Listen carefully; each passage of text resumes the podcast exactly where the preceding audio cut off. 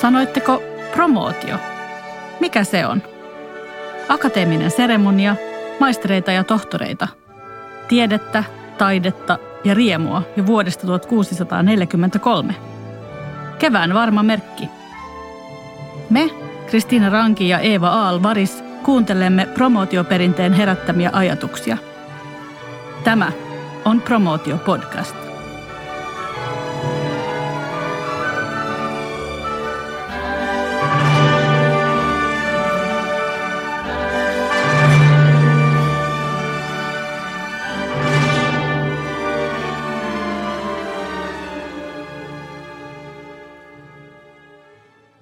Promootio on akateeminen juhla, jota on vietetty säännöllisesti pian jo neljä vuosisataa.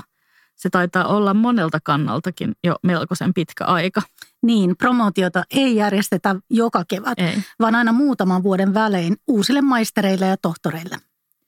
Yleensä promootion ajankohta määrittyy suhteessa promootion, joka järjestettiin 50 vuotta aiemmin. Siinä on siis tietty syklisyys. Nythän on ollut koronan takia epäjärjestystä tässä rytmissä.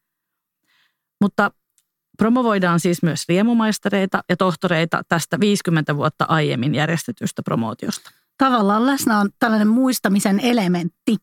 Promootiossa eletään hetkessä juuri nyt, ollaan ylpeitä omista saavutuksista, mutta samalla kytketään mukaan historiasta jatkuvuutta, ollaan osa sellaista jatkumoa. Se on erittäin tärkeää, ylisukupolvisuus. Millä muilla tavoin muistaminen käy ilmi promootioissa? Liittyykö tähän jotain laajempaa? Promootiohan on osa suomalaista kulttuuriperintöä. Suomalaista ja eurooppalaista. Näin voisi periaatteessa ajatella. Maisterit saavat seppeleitä ja tohtorit hattuja ja näitä symboleita on jaettu jo pitkään. Toki monen päivän aikana vietettyihin promootiojuhlallisuuksiin liittyy myös liuta muita elementtejä. Tanssiaisia, kulkueita, eri rooleja. Voiko perinnettä muuttaa? Lähden selvittämään asiaa tarkemmin. Helsingin yliopiston protokollapäällikkö Juha Hurme totesi, että promootio on osa Suomen kulttuurihistoriaa monestakin eri syystä. Näin kertoo Juha Hurme. Miten sanoisit, että promootio ja Suomen kulttuurihistoria liittyy yhteen? Hyvin kiinteästi. Promootiohan on, on ollut jo en, en, ennen kuin Suomen on ollut eri va, va, valtiona. Että, et, et siis huikea pitkä kaari kantaa 1600-luvulta nyky, nykypäivään ja varsinkin siis Helsingin yliopiston filosofian tiedekuntahan on, on paikka, jossa, jossa kaikki nämä niin kuin, mm, Suomen rakentajat 1800-luvulla ovat, ovat, ovat olleet mukana ja filosofian tiedekunnan kunniantohtorin luottelohan on, on pitää sisällään kaikki niin kuin, suur, suurmiehet siihen, siihen aika, aika vielä hyvin, hyvin tietenkin miestä, miestä porukkaa. Et siis hyvin, hyvin olennaisesti liittyy ja 1800-luvun promootithan on ollut siis koko Suomen koko, koko seuraavia tapahtumat ympäri Suomea ollaan tultu tänne katsomaan promootiota, että et se, se, on, se, sen niin kuin tavallaan ei sitä ehkä nykyisin niin, niin hyvin, se ei ehkä välttämättä aukea niin hyvin, että on vielä pitkään siis vielä so, sotien jälkeen ollut tota, mm, vaikka Suomen Kuvalehden kannessa on, on saattanut olla yle, yleisen seppeleen sitojan ää, kuva ja iso juttu hänestä. Ja, e, e, että tämä, on, tämä on näkynyt myös niin kuin lehdistössä hyvin e, paljon enemmän, mitä, mitä nykyisin, nykyisellään ehkä näkyy. näkyy että siis, ja niin kuin yksi, mikä minusta on, on mukavaa, on, että myöskin äh, lähes kaikki tämä, koko tämä niin kuin vaikkapa mm, Suomen niin kuin merkittävät säveltäjät, he, ovat, he ovat kaikki jo, jollain tavalla liittyvät myöskin promotioperinteeseen, ovat, ovat joko säveltäjät, promotiokantaatteja tai olleet kunniatohtoreita tai, tai, tai muuten, muuten, muuten mukana. Että, että just tämä niin kuin merkitys, se miten Suomen tavallaan taideelämä ja promotioperinne on nivoutunut yhteen, yhteen, niin se on, se on, niin kuin, se on niin kuin valmis kulttuurikaanon. Se on, se on kyllä, kyllä, kyllä että se, on, se, on, se, on, se on huikea. Itse näkisin oikeastaan sillä tavalla, että äh, olennaista on, on löytää tässäkin se kultainen keskitie. Äh, toisaalta niin ei, ei ole itsesarvo tehdä asioita aina samalla tavalla kuin ennenkin, niin jos ne, niitä ei enää koeta äh, niin kuin tässä ajassa niin kuin omiksi, koska Yhtenä pelkona on siis se, että meillä on, meillä on uusi 70-luku edessä, että promootio perinne näivettyy. että se, se, sitä vierataan liikaa. Mutta toisaalta promoottiperinnettä ei, ei pidä myöskään uudistaa liian radikaalisti kerralla, että promoottiperinteet pitää elää, elää, elää tässä ajassa ja pystyä vastaamaan ulko, ulkopuolelta tuleviin muutos, muutostarpeisiin, mutta niin kuin maltillisesti, että se, se että siellä, siellä säilyy niitä tunnistettavia elementtejä, mutta kuitenkin sillä tavalla, että jokainen promootio on kuitenkin tekijäisen näköinen ja tässä ajassa oleva. Ja tässähän meillä on ollut, ollut paljon nyt viime, viime, viime vuosina mm, keskustelua sukupuolirooleista. On, on, on, on tullut ensimmäinen miespuolinen yleinen, yleinen seppelistö 2010 Ilmo Korhonen. Ja, ja äh, sitten on tullut, tullut mukana, mukana äh, kirkonmenen rinnalle tunnustusten tilaisuus, joka nimensä mukaisesti ei, ei, ei ole uskonnollinen luonteeltaan. Eli, eli on, on pyritty vastaamaan äh, tämän tyyppisiin äh, niin kuin, mm, ajan hengen tuomiin niin kuin muutos, muutostarpeisiin. Ja puketuskoodihan on, on, on, on jatkuvasti keskustelussa, sitä, sitä arvioidaan. Ja siinäkin on, on, on, on, on hyvä muistaa, että mm, joitain on, on, on usein taas, taas niin kuin, ehkä promootiotoimikunnan käsitys, että näin on tehty aina, vaikka, vaikka, vaikka se saattaa olla, olla melko uudehko juttu, että joskus on, on huvittanut, kun katselee sadan vuoden takaisia kuvia, tota, valokuvia 1920-luvun mm, promootioista, niin niissähän näkee, näkee muun muassa, että siellä naismaisterilla nilkat on, on, on näkyvissä, eli, eli, eli silloinkin 20-luvun muodin mukaan hame, hame, hameen helma, helma on hieman lyhentynyt ja näin, näin että näissä on ollut, ollut, ollut vaihtelua, että mm, ei pidä ehkä niin kuin liikaa pitää asioita kiveen hakattuna, vaan enemmänkin pyrkiä, pyrkiä sitten myöskin sopeutumaan Ehkä olennaista on kerralla, kerralla mm. kaiken muuttaminen, kyllä, kyllä. niin nyt on, ei ole enää tunnistettu. Historioitsija Sari Aalto painottaa promootion perinnettä ja siinä tarvittavia muutoksia. Sari Aalto, saako promootioperinnettä muuttaa? Kyllä promootioperinnettä saa muuttaa ja sitä on muutettu ja se muuttuu jatkuvasti.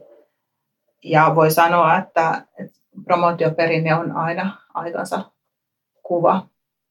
Jostain syystä ehkä on helposti ajatellaan, että promootio on jotain pitkältä tulevaa, ehkä vähän konservatiivisesti säilyttävää, myös sillä tavalla niin kuin pönötys ja eliitti ja tämän tyyppiset leimat helposti lyödään promootioon. Ja toki, toki siis se on yliopistosta valmistuneiden juhla. Et oleellista varmaan on se, että, että promootio ei ole poissulkeva, eli kaikilla on mahdollisuus siihen osallistua omana itsenään ja kokea se tavallaan valmistumisen riemu niissä puitteissa, mitkä yliopistopromootiossa tarjoaa. Professori Laura Kolbe on sekä tutkinut yliopistohistoriaa että itse osallistunut promootioihin.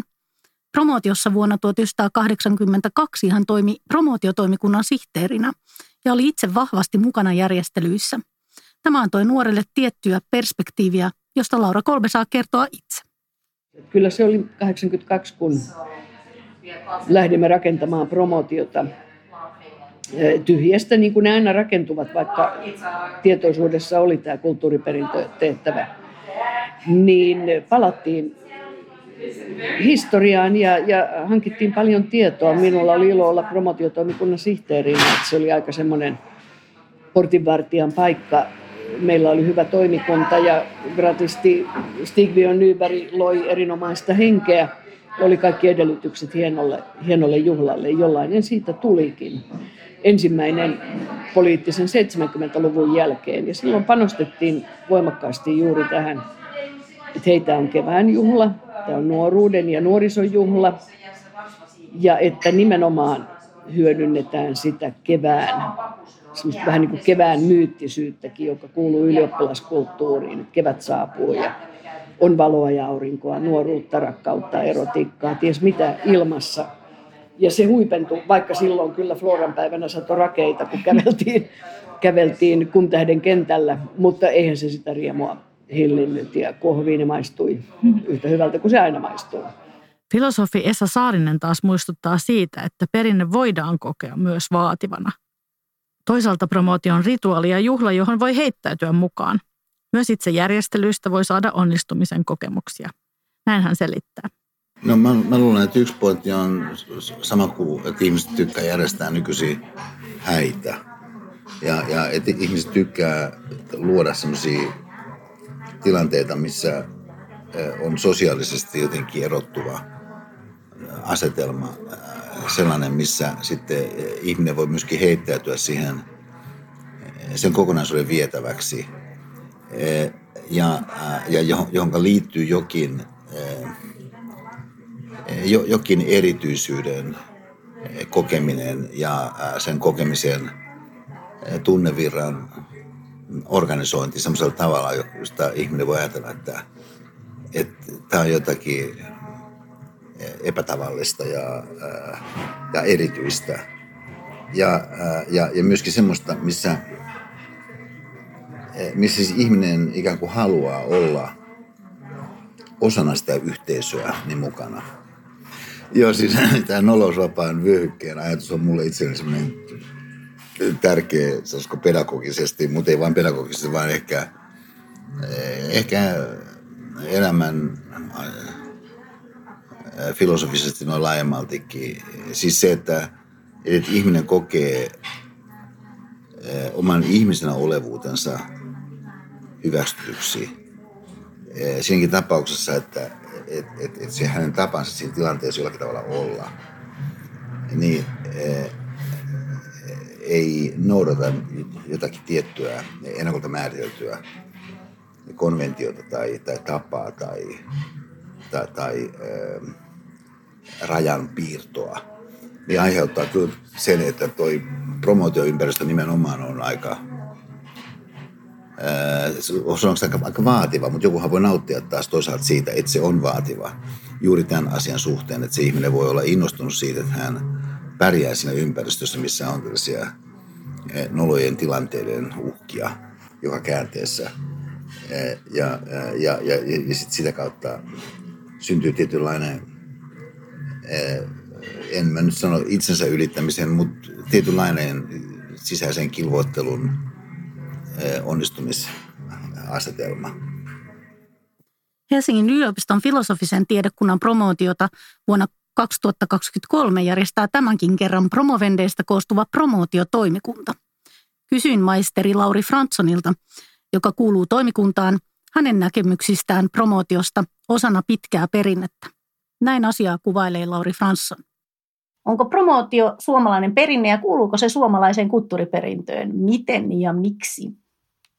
Ainakin Suomen akateemiseen kulttuuriperintöön. Se on kiitotonta. Miten ja miksi? Siinä mielessä, että tota, ähm, näinhän ei ole kaikissa maissa, mutta äh, suomalaisen yliopistostahan on tyypillistä, että kandiksi valmistuminen ei tarkoita mitään, vaan äh, se on se maisteriksi valmistuminen, joka on pääasia. Että nämä ähm, uh, useimmilla linnuilla se nähdään osana samaa pakettia. Ja siksi se, sitä alemman korkeakoulututkinnon intoon valmistumista ei juhlita samalla tavalla. Ja siksi tämä ähm, maisteriksi valmistuminen on mm, semmoinen iso juhlimisen asia.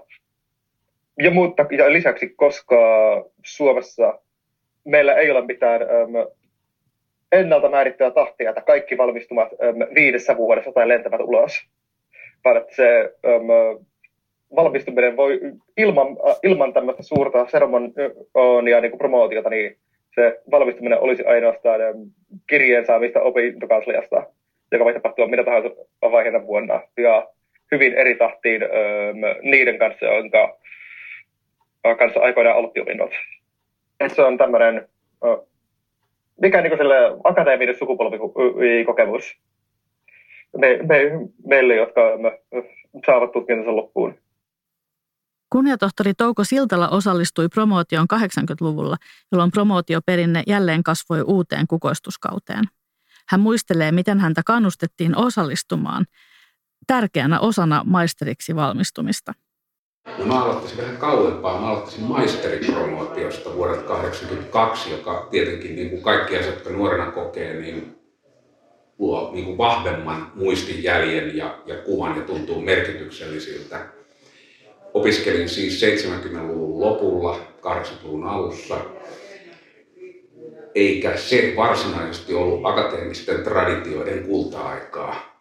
Että sen on kapitalistinenkin tiedemies todistanut, että silloin ei osakuntalaitos tai nämä yliopiston, yliopiston perinteet, ne ei olleet vaan muodissa ja kulin muodin mukana ja koko ajatus promootion osallistumisesta oli sellainen, joka ei tuntunut koskevan minua millään lailla. Mutta puuttu valmistumisesta laudaattu tentti, olin jo aloittanut työt VSOlla kustannustoimittajana. Minun pää oli jo ihan niin kuin siinä maailmassa ja innostuksessa. Ja sitten ilmoitin professori Anna-Mari Sarajakselle, että en mä nyt pääsekään maaliskuussa siihen laudattu tenttiin, vaan mä tulen sitten, kun mä oon valmis siihen. Anna-Mari Sarajas, joka ei nyt ihan ollut silloin enää kovin kunnossa, niin reagoi tähän yllättävän voimakkaasti. Sinähän ehdi promootioon silloin.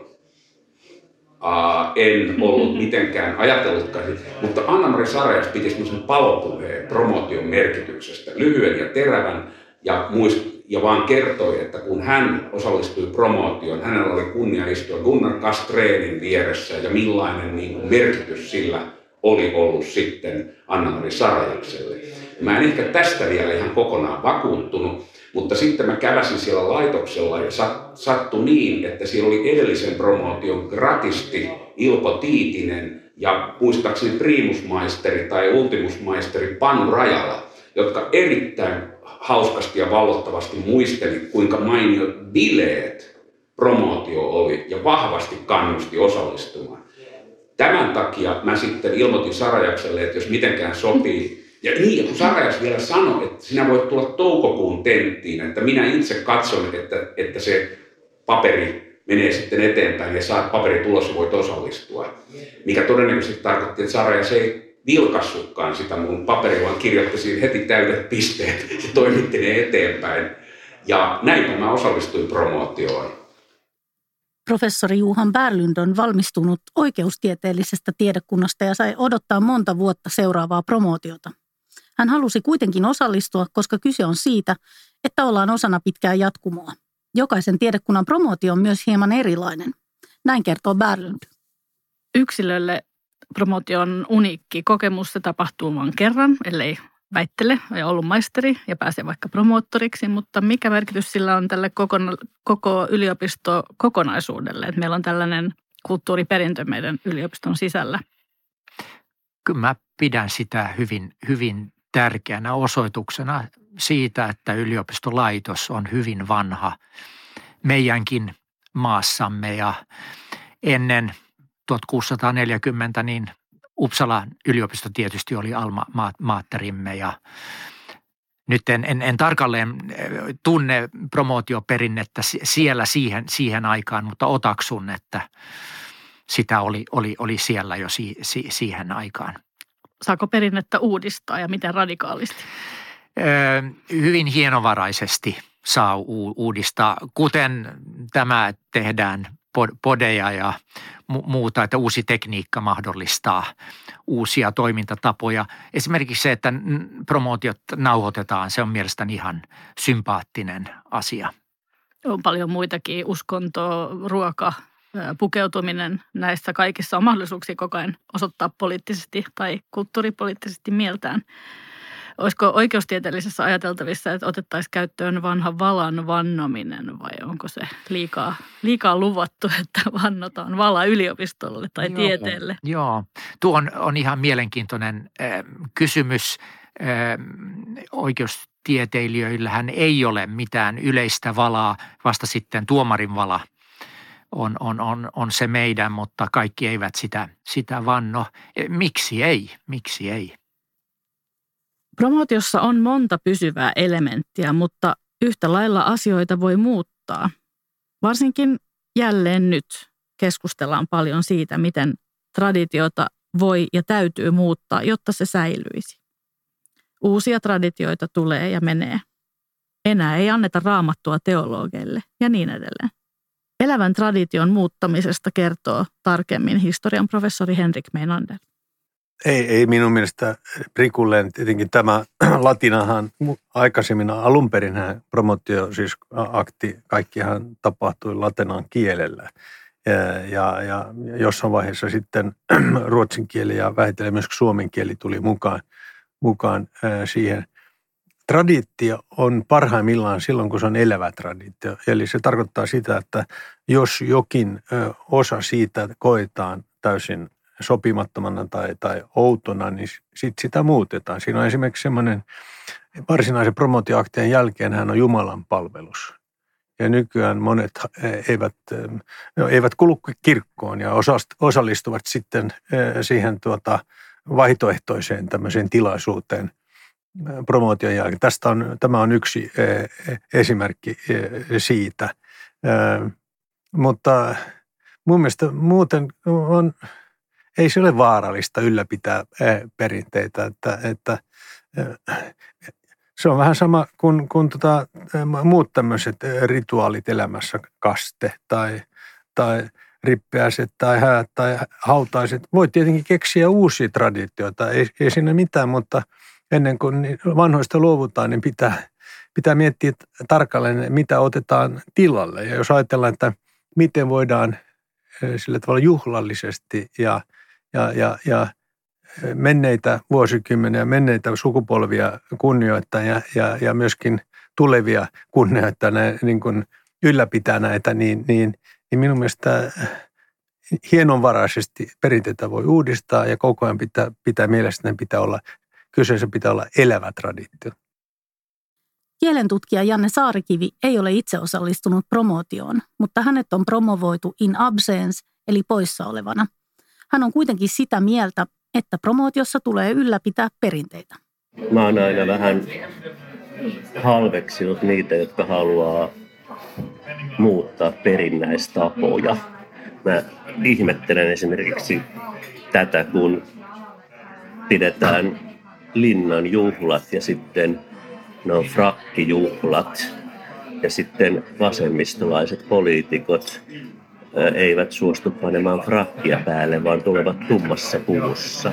Eikö se nyt ole ihan idioottimaista? Mä olen itse mielestäni hyvin vasemmistolainen siinä mielessä, että mun mielestä yhteiskunnan tärkein tehtävä on ottaa rikkailta rahat pois ja antaa ne köyhille. Et sitä varten tämä koko yhteiskunta on olemassa, koska rikkaat pärjää muutenkin. Mutta että en mä nyt herran jestas jos presidentti kutsuu, niin eihän siinä ole sitten kutsuttavan asia ruveta töttöröimään, että minä haluaisin tulla ää, kalsarit jalassa. Kyllä se on kohteliasta tulla sillä lailla niin kuin kutsutaan. Maija von Fiant oli yleinen Seppelen sitojatar vuonna 1964. Hän kokee, että perinne valita Seppelen sitojatar on hyvin tärkeä. Siinä muodostetaan jatkumoa menneisiin promootioihin. Ja miltä se tuntui se nuoresta se jatkumo, että oli ikään kuin samassa kuin Sofi Mannerheim roolissa sitten? Se tuntui hirmu, hirmu kivalta ja se mitä mä oikeastaan suosittelisin nyt, että otettaisiin uudelleen käyttöön on sellainen, että sen jälkeen kun oli silloin Floran päivänä valittu, niin siitä Floran päivästä promootio, niin siinä aikana oli tota, tapana tämän uuden valitun sitojattaren käydä tutustumassa näihin vanhoihin. Ja se oli tosi mukava. Mä kävin esimerkiksi Hertta Lutterin luona, joka oli silloin jo ollut jo niin kuin Riemu Seppelen sitojattari ja oli se vanhin. Joo. Ja asui siellä tota, Töölön niissä villoissa. Kyllä, joo. Ja sitten mä kävin tuon Vinkomiehen luona, joka oli Karhuvaara silloin Juu, nimeltään, Sinikka. Sinikka. Ja sitten Stolberin luona ja, kenen, ja Hilkka Linkolan. Et se oli tosi mukavaa, koska he kertoi sitten niin. niistä omista ajoistaan. Ja pääsee aika pitkälle, sitten 50 vuotta taaksepäin Joo. ja vielä 50 vuotta. Joo. Sehän on ihan uskomaton kaiku ja varmasti tehokkaampaa kuin omien perheiden tarinat isoisäntä. Joo, ja antoi anto tota semmoista perspektiiviä Joo. ja jotenkin sitä, että, että tota, kunnioitusta jotenkin sitä kohtaan, että tämä on erittäin niin kuin vahva traditio ja tärkeä ja tuli sillä lailla niin kuin enemmän sidotuksi mm. siihen mukaan niin. kuin mitä sillä lailla nykyään. Just niin. Että tätä, tämmöistä mä suosittelisin, että otettaisiin uudestaan käyttöön. Joo, joo, eikä vaan tietopaketteja ja virtuaalista tiedon levitystä, niin, vaan ihan henkilökohtaisesti. Ja sitten myöskin sitä, että onhan se, se on valtavan suuri juhla ja hirveän mu- mukavaa olla niin kuin siinä päätähtänä, mutta se ei ole niin se pääasia. Ja pääasia on se, että yhtään seppelettä ei synny ilman yleisiä. Juuri näin. Eli joskus joku tuttu traditio voi esiintyä uudessa muodossa.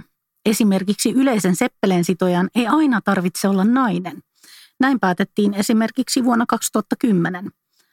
Asiasta kertoo tarkemmin professori Ullama ja Forsberg ja hänen poikansa, muusikko Ilmo Korhonen, joka valittiin silloin yleiseksi seppeleen sitojaksi. Sitä keskustelua tosiaan oli kai käyty jo jonkin aikaa, mutta minulle tämä valinta yleisen seppeleen sitojan äidiksi tuli kyllä yllätyksenä, koska, koska Ilmo tosiaan oli ensimmäinen miespuolinen seppeleen sitoja. Ja mä tiesin tämän, tunsin tietysti promootioperinteen aika hyvin, todella hyvin, koska olin tosiaan ollut promootiossa 2003 juhlamenojen ohjaajana ja, ja ensimmäinen promootioni oli tohtoripromootio 1990, joka oli, joka oli yliopiston 350-vuotisjuhlapromootio, eli pääsen riemupromootioon Helsingin yliopiston 400-vuotispromootioon. Mutta tosiaan tämä traditio oli kovasti sehän oli tämmöinen niin kuin arvostetun henkilön naimaikäinen tytär kai alusta, al, alun alkaen, johon tämä, tämä valinta aina kohdistui. Ja, ja kun minulla ei ole tytärtä, Ilmo on mun ainoa jälkeläiseni, niin, niin tuota, mä en osannut aavistaa mitään. Että se tuli niin kuin totaalisena yllätyksenä. Se oli tietysti tosi riemastuttava yllätys, että minulta tultiin tätä asiaa kysymään, että saisiko poikaasi lainata promootioon. Mä en silloin 2010, siis ennen tätä, en, no tiesin vähän, että mikä promootio oli, koska äiti oli ollut aikaisemmin jo juhlamenojen ohjaajana, mutta niin kuin tästä perinteestä, niin mulla ei ollut mitään käsitystä silloin, mutta tota, tietysti tälle ajatuksena tuntui siltä, että nyt tämä, tämä niin kuin on hyvä, hyvä juttu, että tämmöisiä niin kuin, ö, sukupuolirooleja niin kuin rikotaan ja että, että niin kuin, ei sen tarvitse olla niin kuin, naispuolinen ihminen. Ja totta kai on edelleen, edelleen samaa mieltä. Tämä kuulostaa nyt tämä pohjustus siltä, että mä olisin jotenkin eri mieltä tänä päivänä, mutta enhän mä en ole todellakaan. Miksi promootioperinne on niin merkittävä? Eräs syy on varmaan, että se on pitkä. Se ulottuu vuoteen 1643 asti. Lisäksi nykyään itse valmistuminen on usein melko korutonta. Näin asiaa kommentoi estetiikan tutkija Harry McLean. No yksi mihin, mikä mulla tulee tietysti ekana mieleen, on, on tämä, tämä traditio ja historia. Että meillä on tämä katkeamaton perinne. Että monissa muissa Euroopan maissa on tällainen promootioperinne ollut, mutta siitä on sitten luovuttu syystä tai toisesta. Ja no Suomessa ja, ja Ruotsissa niitä ainakin, ainakin vielä järjestetään, mutta en tiedä, onko sitten juuri, juuri muualla. Ää, niin tavallaan se, se on aika ainutlaatuista kulttuuriperintöä et se, se on niinku se eka, mikä, mikä mulla tulee mieleen. Ja sitten ylipäätään se, että et, et, äh, meillä on äh, tai valmistumiseen liittyy aika vähän, vähän juhlia tätä nykyään. Äh, että et se promootio on sellainen tosi juhlallinen päätös isolle ponnistukselle. Äh, et muistan itse, kun valmistuin tohtoriksi, niin siellä se tuli postissa se, se diplomi ja, ja maisteri muistaakseni jostain toimistosta kävi hakemassa, mutta siihen ei liittynyt sen, mm. sen kummemmin mitään valmistujaistilaisuutta tai, tai mitään tällaista.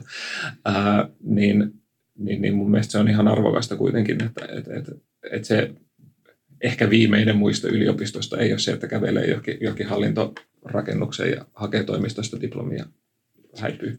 No mä näkisin, että, että kysymys on oikeastaan jonkinlaista ikään kuin tasapainon löytämisestä sen, sen tradition ja sitten uudistusten kanssa. Totta kai ää, perinteiden pitää elää ajassa ja jokainen aikakausi ottaa sen perinteen omakseen ja, ja uudistaa sitä omalla, omalla tavalla. Ja totta kai tämä pitää päteä myös, myös promootioon ja just esimerkiksi kysymykseen liittyen vaikka uskonnolliseen ää, elementtiin. Ja, ja sitten sit, no iso juttu on tietysti tämä, tämä niin vaatteiden suku, sukupuolitus. Ää, nykyään käytännössä käsittääkseni ainakin edellisessä promootiossa on ollut tämä, että et, et, et niitä...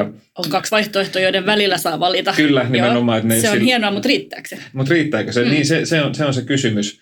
Joo, että sitten tulee tavallaan se kysymys, että mistä me sitten luovutaan, jos esimerkiksi tämä niin kuin, ää, pukukoodi muuttuu niin, että se on hyvin, hyvin selvää, että on se musta, musta frakki ja mm. sitten se valkoinen, ää, valkoinen tota, ää, mekko.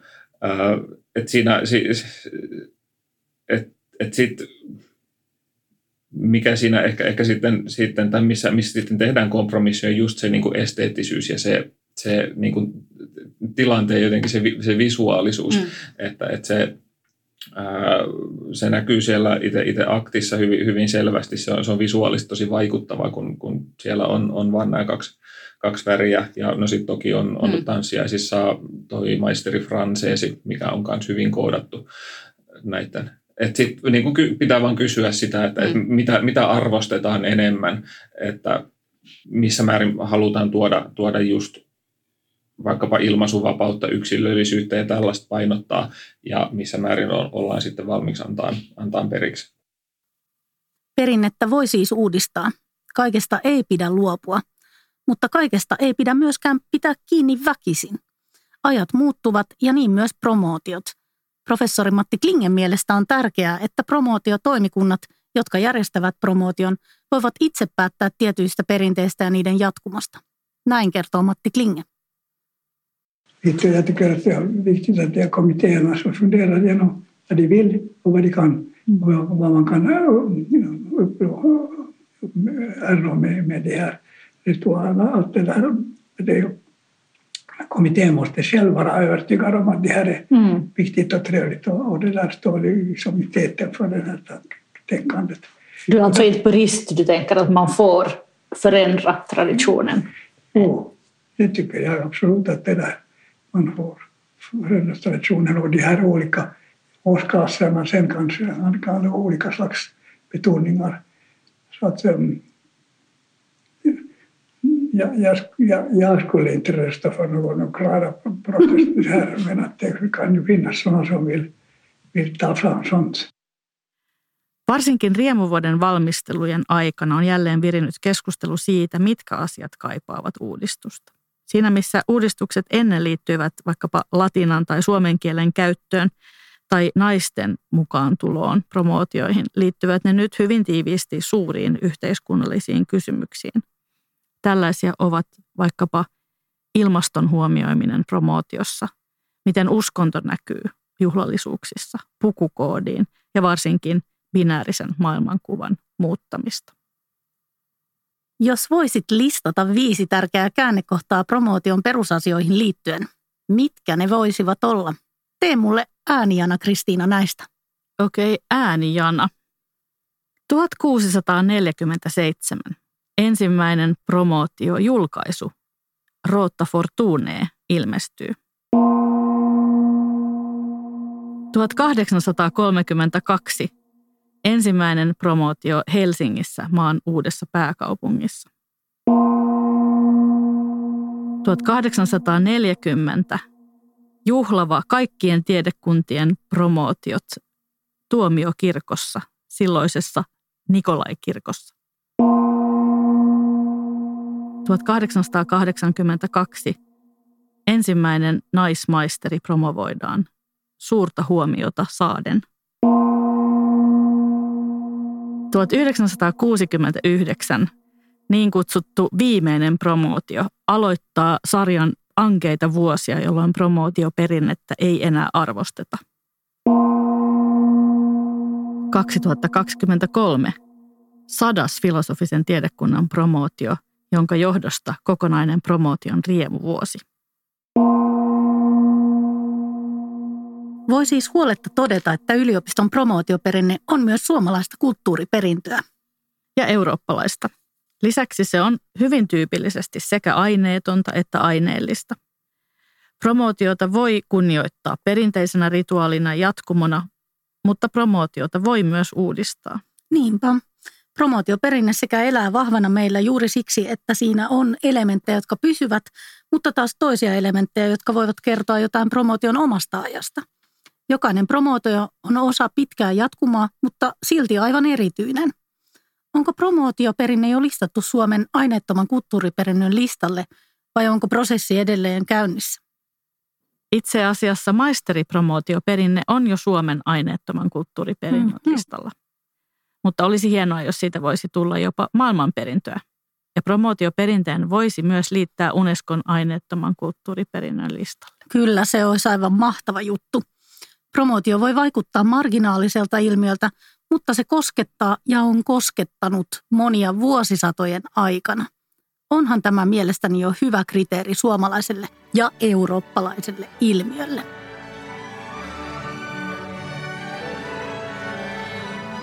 Mikä siis on promootio? Se on eurooppalainen perinne, joka on säilynyt vahvana Suomessa.